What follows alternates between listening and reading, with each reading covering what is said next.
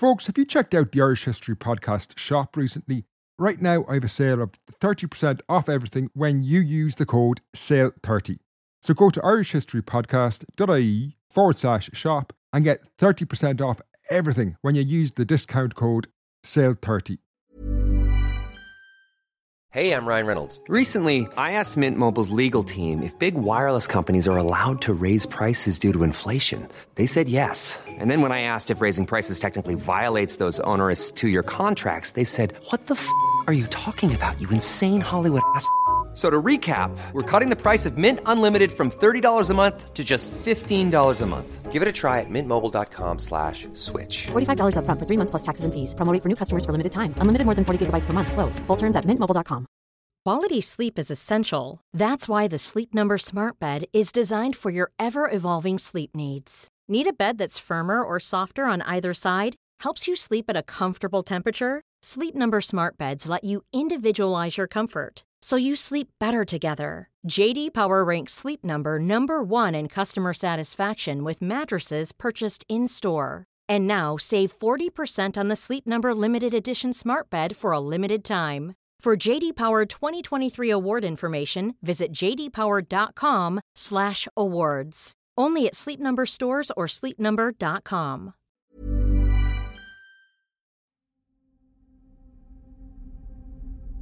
The history of Belfast is dominated by the recent troubles and then the sectarian violence that has regularly flared in the city over the last 140 years.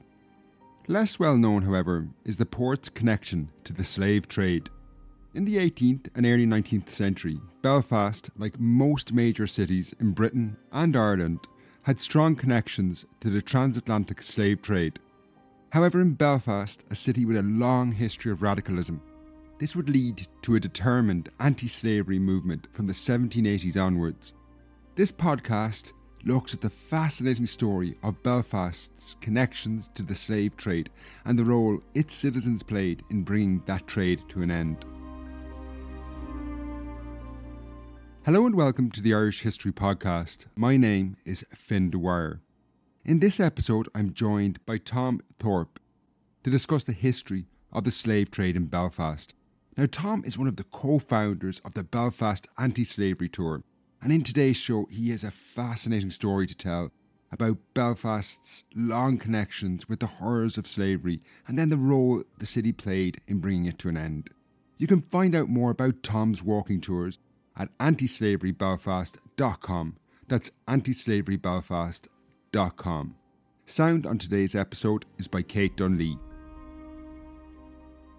To start our discussion, I asked Tom about the historic connections between Belfast and the slave trade. I was surprised at how far back this goes. While there may not have been many slaves on the docks in Belfast, the city's economy was bound up in the transatlantic slave trade. So, so Belfast is formed in 1613, and it, it starts to, to evolve very slowly, but it of starts to have connections with the transatlantic slave trade. You know, really towards the end of the 17th century. I mean, probably the most notable one, if you're on one of the tour, we we pass a place called Sugar House Entry. So the entries in Belfast are these very small sort of back back lanes, and so in Sugar House Entry, you actually had a sugar refinery. You used to process sugar uh, when it came off the ships, and so this is one of the very first sort of connections that Belfast has with the transatlantic slave trade. Now, it's not just about owning slaves and running plantations. It's about you know supporting sending products. So it sends it sends brown linen. So linen produced in Belfast in the late 17th century that goes off to clothe slaves. Lots of shoes. Belfast has a large sort of tannery and cobblers industry that sends shoes to, to the West Indies. So it starts this sort of transatlantic trade, very much supporting um, sending dried and salted meats over because a lot of these islands, especially like places like Dominica, don't have any agricultural capability. So you know a lot of the the products that belfast sends in the 1800s are to the west indies there's a, there's a very interesting table which looks at ships which are registered to trade in 1819 and 25 of the 58 ships are trading with the west indies In the late 18th century, there was an attempt by some merchants in the city to get even more directly involved in the trade and established what would be called the Belfast Slave Ship Company, which would have seen slave ships operate out of the port. There's a there's an individual called Waddell Cunningham, and He is a Belfast merchant. He is very much uh, he's a Presbyterian. Attends, I think, I think it's Second Church. I could be wrong, but he's essentially a Presbyterian. He's a merchant. He does a lot of interesting, should we say, double dealing in the Seven Years' War. That's from 17 mid 1750s to the early 1760s. So he's supplying goods not only to the British but the Spanish and the French, with whom the British are fighting. He has a large shipbuilding company or a shipping company in New York, the biggest at the time, and he he has to leave New York because he gets into sort of criminal activity. And so he comes back to Belfast. In the 1780s, he's proposing this, this, this idea of the Belfast Slave Ship Company. So this follows, you know, there's a similar one in Limerick, 1784. And essentially it's that uh, my understanding is that you'd own a number of ships from Belfast which would be involved in the slave trade, very much in the way that similar British cities like Liverpool, where a number, I think it was 25 Lord Mayors were, were slave owners in their own right. These moves faced stern opposition, led by the prominent radical Thomas McCabe. But this this is actually shot down by Thomas McCabe. He famously recalls that whither, and he he he holds up and he points his finger, so the legend goes, and he says, "Whither the hand any man that signs that document."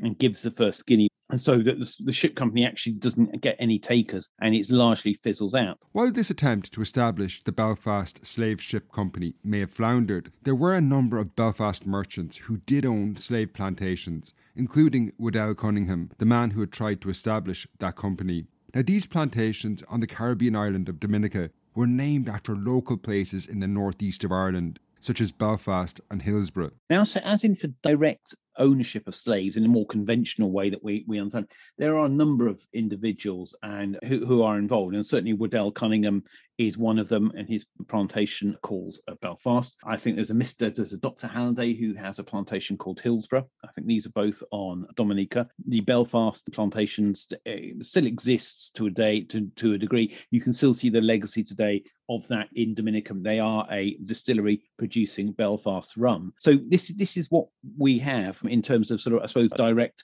slave ownership, but lots of people are sort of benefiting indirectly from the process, the products that come into Belfast to be processed in terms of cotton and things like that. Now, in the 1830s, the British government finally abolished the institution of slavery, but actually compensated the slave owners. However, the records of this compensation process reveal the extent of slave owners in Belfast, as Tom now explains. When slavery finally becomes uh, abolished, the British government, in their wisdom, decide to compensate a number of individuals who own slaves. So, you know, this. So, in terms of Belfast, there are five plantations owned by three individuals. One of them, which is John Cunningham, which is a descendant, I think, I'm not cons- completely certain, of Waddell, and two other gentlemen, William Forsyth. You can see them on the University College website. So, essentially, they they own probably around 600 slaves altogether from three three individuals in Belfast. That's probably relatively small. Well, 1830, Belfast would have probably had a population of around 70, 80,000. So it's relatively small. So Belfast doesn't have the same sort of history as Bristol, London, and Liverpool. You know, that's why we say we're very much an anti slavery tour rather than a slavery tour. We next turned our attention to this anti slavery movement.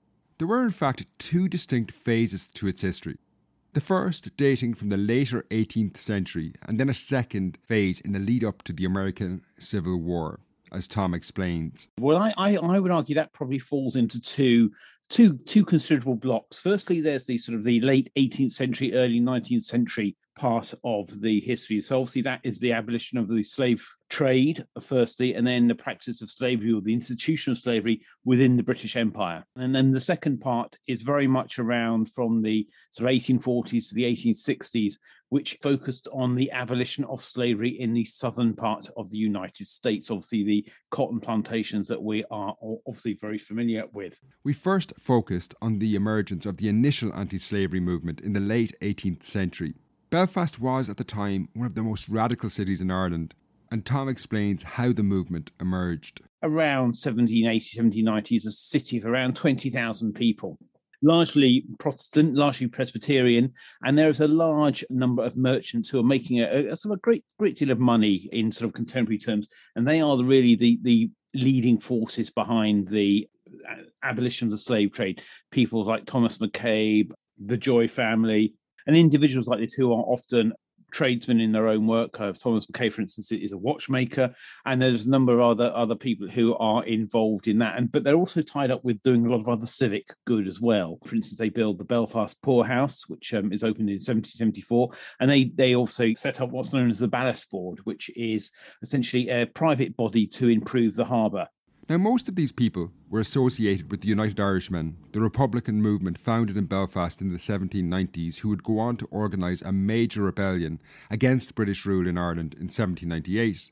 Before we discuss the United Irishmen, however, I wanted to know more about the broader conditions in the 1780s and 1790s that led to the emergence of an anti slavery movement in Belfast. Slavery had, after all, existed for centuries. So, what was unique about that moment in the late 18th century? Tom next explains how there were a few factors at work. Although some might initially appear unrelated, they would prove integral to the movement emerging. So why why does that happen in, in Belfast at this time? It's a really good question. I think there are a number of, uh, of factors. I think firstly you've got a group of merchants who have a increasing amount of leisure time so you've got people like Thomas McCabe, who are well wealthy watchmakers. They have a degree of leisure to enter into civic and municipal activities. For instance, some of them are involved in the, in the in the poorhouse. They set up the Belfast Charitable Association, so they have time to do this. Secondly, I think it's very much connected with literacy and a sort of an increase in literacy over this time. So you've got the elite people who obviously have a degree of education and this sort of rise of literacy you get in the latter part of the 18th century with institutions like the Linen Hall Library, as we know, and various type of intellectual sort of uh, movements at the time. Obviously, you have the Enlightenment going on, where there's a large intellectual growth of interest in political ideas, and and individuals start to challenge the notions of hierarchy, and so you sort of see uh, a split in Belfast society where you see a number of people beginning to, you know, uh, assume that race does not mean that people are inferior, where this idea may have been accepted before. So, and I think the other thing that, that's also very important is is the, the religious element of this. So you have large numbers of Presbyterians in Belfast, many of whom at, attend various Presbyterian churches on Rosemary Avenue. You have the famous First Presbyterian Church, and then the second and third Presbyterian churches. They're established in the early parts of the 18th century and, and through the 18th century. So you get a large religious content. So people from both or from all three churches become actively involved in the abolitionist movement. The United Irishmen, that radical Republican organisation founded in the 1790s, was, however, central to the anti slavery movement in Belfast. Tom explains their views and attitudes towards the slave trade.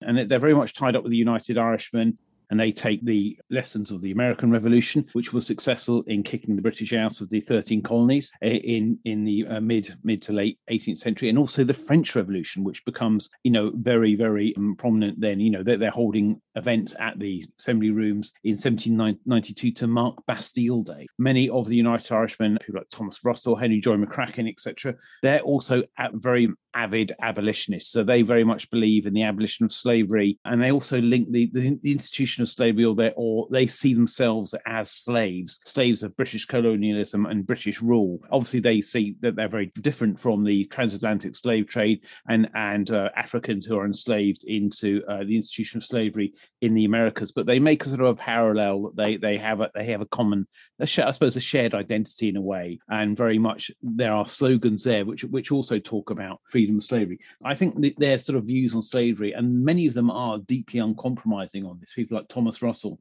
who is a librarian at the Linen Hall Library, but he refuses to eat sugar, and so he's you know won't touch anything with sugar on because it is tainted by the, the, the blood of slaves. And many of them are deeply very very sort of radical on this they see that humanity as a whole that you know the fact of your your the color of your skin does not dictate the intellectual capability that you have Ultimately, slaves and former slaves, however, would play the key role in this struggle.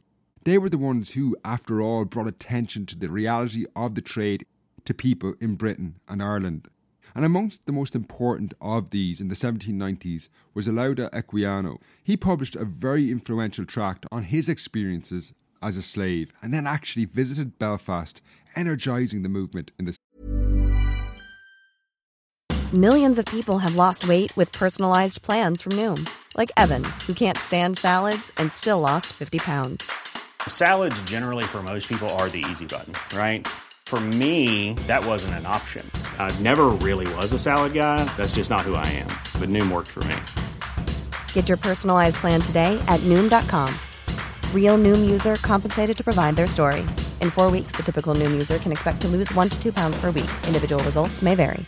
Quality sleep is essential. That's why the Sleep Number Smart Bed is designed for your ever evolving sleep needs. Need a bed that's firmer or softer on either side? Helps you sleep at a comfortable temperature? Sleep Number Smart Beds let you individualize your comfort so you sleep better together. JD Power ranks Sleep Number number 1 in customer satisfaction with mattresses purchased in-store. And now save 40% on the Sleep Number limited edition Smart Bed for a limited time. For JD Power 2023 award information, visit jdpower.com/awards. Only at Sleep Number stores or sleepnumber.com.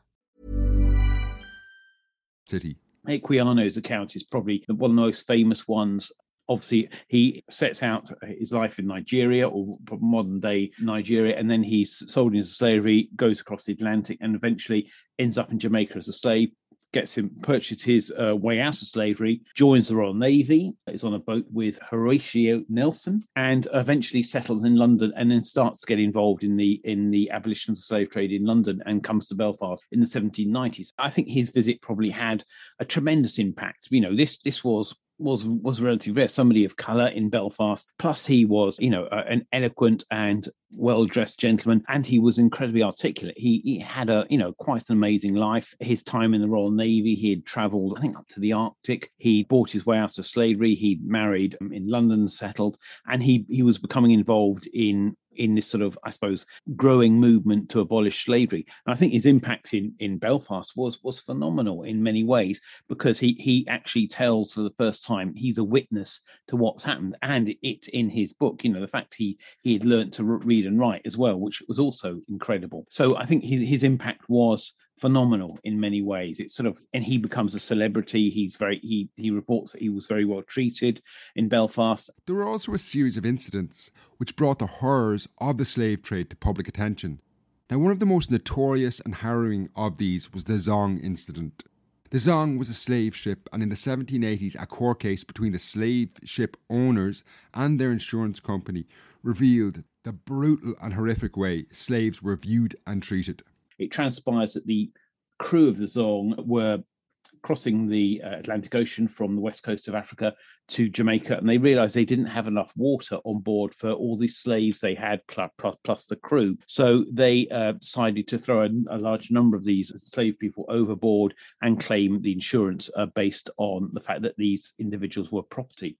And the insurers refused to pay, and they were taken to court. So this court case becomes sort of um, it sort of gra- grabs people, and it starts to create sort of people becoming aware of the conditions uh, of slavery in in the West Indies, where a lot of people probably had an appreciation of what's going on, but nobody really knew about the conditions that you actually have because very few people actually were um, had knowledge of it.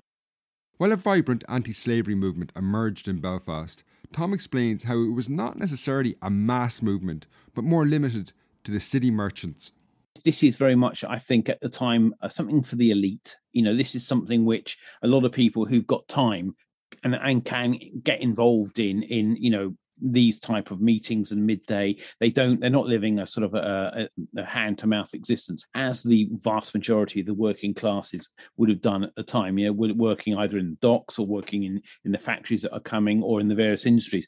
If you were poor and unemployed you might be in the poorhouse it's not something you would have particularly cared about if you were at the bottom of society this was really more of an elite level type of uh, concern and something that was pursued at the elite level you know you were influencing parliament to to affect the change. You didn't really know what the conditions were in, in the West Indies. You know, a lot of people who go out from Ulster, people like John Black who go to the West Indies, whose letters you can get.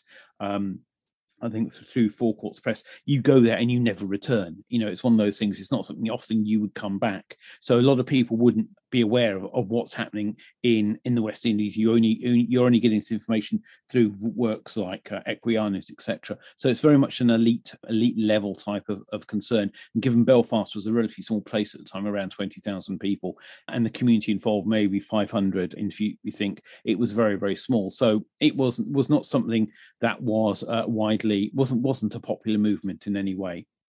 After centuries of shipping Africans across the Atlantic, the British Empire finally banned the slave trade in 1807, and then 26 years later, in 1833, they would pass legislation banning the institution of slavery itself. The campaign against slavery, however, did not end, but rather shifted focus to the US, where millions remained in slavery, particularly in the southern states. The demand to free slaves in the USA saw a reinvigorated movement emerge in Belfast in the 1840s. Again, former slaves played a central role in this movement, as Tom explains. This this movement this, this is very interesting. Certainly in Belfast, it seems to be very much connected with the uh, arrival of various, I suppose, fugitive slaves, as as as they're described in, in the various papers. You've got Lloyd Garrison coming in 1840 and Charles Raymond Lennox. Now he is he was I think, descended from slaves, but he's part of the American anti-slavery movement. They come in in 1840, and there's a huge convention held in London, the World Anti-Slavery Convention, to which they attend, and a large number of individuals go. And, and so there's a sort of a, a rise of this sort of I suppose, awareness, this sort of radical movement starts to to look for things. So, so in many ways, the 1830s has been a, a number of debates. Uh, slavery has been abolished in 1833, but you have a number of subsequent debates about the the, the so-called apprentice status of these various former slaves, which in many ways isn't much better than being a slave. And so this legislation goes, and so you sort of have a slight hiatus. But then in the 1840s, it starts to to kick off again, and obviously Frederick Douglass comes in 1845 1846 and his his impact is electric. Uh, he, you know in many ways he is quote the genuine deal. He is a, a, an escaped fugitive slave. He's wanted in america whereas lennox is freed though he, he comes from a obviously a history of slaves. And he, he has this amazing sort of ability to hold rooms and he is articulate he is passionate and he's also very very sophisticated in, in the arguments he, he, he uses. He talks about various things. So he travels around ireland and the way he, he he speaks in different ways to his island. For instance in the south Dublin and Cork and places. I think Waterford he, he, goes through briefly. He talked very much about you know wanting to further Catholic emancipation and, and, things like this, and maybe the independence of Ireland. But when he's talking to, to audiences in the north, the constitutional question is mysteriously dropped. You know, so he's he's very well aware of his the audience he's speaking to, and he's speaking to a, you know a broad audience. You know, this, this is this is what I was amazed at when I started doing sort of the anti-slavery tour around Belfast was how much the, the issue of slavery, as with the issue of religion and the constitutional question, becomes a, a wedge issue where you have groups on either side. And this was quite amazing in that sense. But you know so so this this this sort of comes re-energized in the 1840s um, you have the belfast women's anti-slavery society which is established and there, there's a wonderful document which sets out their their aims and it's you know the committee of the the belfast ladies anti-slavery association and they have an address to the ladies of ulster. And there's and again it's formed of the great and the good. You've got um, as president you've got miss ward from Bangor Castle, and you've got various other, other people, and also this this includes Mary Ann McCracken, who's obviously connected with the United Irishmen, and so 1845, she's probably in her mid 70s at this time, so you know she's a formidable woman who's who's been around, and it, it becomes very much energized, and this sort of whole again, you, you're getting a second, I suppose, tranche of accounts coming out.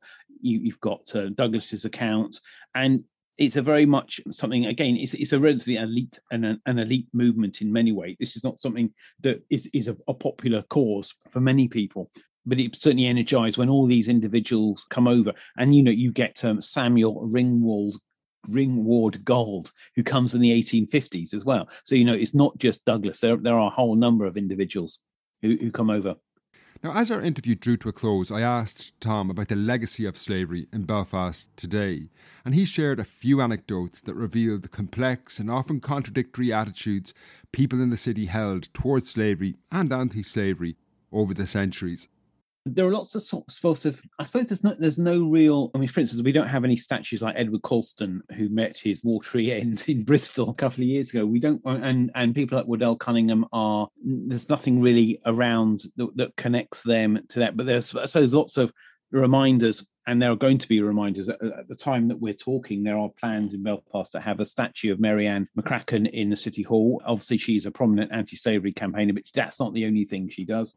And there's also a plan to have a statue of Frederick Douglass, which I suppose will be beginning to be- become tangible r- reminders of that. But I suppose there, there, are lots of reminders around the city if you know what you're looking for, because there are. It's what what I'm always surprised at is when you go, for instance, if we go if you go to Donegal Street and you go to St Patrick's Church, which is one of the places we stop, and you you you go out, you look at look, you look up. There's a little statue of St Patrick, and obviously he was a slave. Obviously he was kidnapped from from Britain, as far as we know, and brought to Ireland, and then escaped and returned and brought Christianity with him. And there's little reminders like that. And then we then we look at people like Henry Cooke, who there's a famous statue of Henry Cooke. He was a Presbyterian preacher, mm, pretty virulent unionist, largely anti-Catholic, and he his statue is outside Inst, which is the Royal Academical Institution. Now, the re- and his statue is facing away from Inst. Now, the reason being because he had doctrinal differences with many of the people who set up Inst. It was set up by a lot of liberal Presbyterians, a lot of former United Irishmen. He he himself was a pretty virulent unionist, but again, he was an abolitionist, and people don't realise this. You think, well, he he can't be, but this is what is so fascinating about Belfast and this whole anti-slavery movement. You've got people like Cooke, and then then there was another individual called Thomas Drew. Now Thomas Drew Drew is blamed for inciting a lot of anti-Catholic feeling. Various committees. He was an Orangeman. He was um a, you know a low church Anglican, and then you find that he's on the platform with Douglass, and he he says of Douglass, and I, I, will quote this is one one quote which is wonderful, and he he talks about how Douglass is the stone in the sling of David that will slay the Goliath of American slavery, and uh, you know, it's things like this that I find utterly amazing. And then from the other side of the religious divide, you have O'Connell, uh, Daniel O'Connell. But Daniel O'Connell, again, he was a very, very abolitionist and he was having no truck. And this caused a lot of problems for the, the movement in America to, you know, help get uh, Irish emancipation because a lot of people, a lot of Irishmen who, uh, or Irish people, obviously emigrating to Ireland in the 1840s post the famine, looking for Labour often competing for jobs with free black people in places like Boston and New York. This is causes a lot of tension. So O'Connell's abolitionist stance causes causes tension within that movement, and that becomes very interesting. So it's really really interesting this whole sort of religious divide. And I suppose on the other the other side, you've got people like John Mitchel, who is a Young Irelander. He is is a colleague of O'Connell's for a while in the 1830s, 1840s, but he joins a much more radical movement and, and, and attempts some type of, of, revolution in 1848. he's sent by the British to, uh, or transported to Van Diemen's Land. He escapes and ends up in New York and ends up serving with the Confederacy during the American Civil War and loses two sons, which is quite amazing. He returns to Ireland in the 1860s and still retains his pretty racist and pretty virulent, virulent views. And if you you know he's commemorated in Mitchell Square in Newry, but again, it's always this is what's so fascinating about this this subject. It's it's not simple, but it's the complexity and and the the wealth of you know the different characters who are involved and their and their various positions on things. It's not not it, not what you would have thought. Finally, I asked Tom to explain where you can find out more about his tour in Belfast. So to find out more about the tours that me, me and my colleague Mark Doherty do, um, please go to the antislaverybelfast.com website. That will probably have all the details. A number of these are on Eventbrite, but if you are listening and it's the winter, we may not be doing it. So check out the website. That will give you a link to where you can find out more. And obviously, we're on various social media outlets with Anti Slavery Belfast. I'd like to thank Tom for his time. I'll be back with a whole new episode next week. Until then, Slán.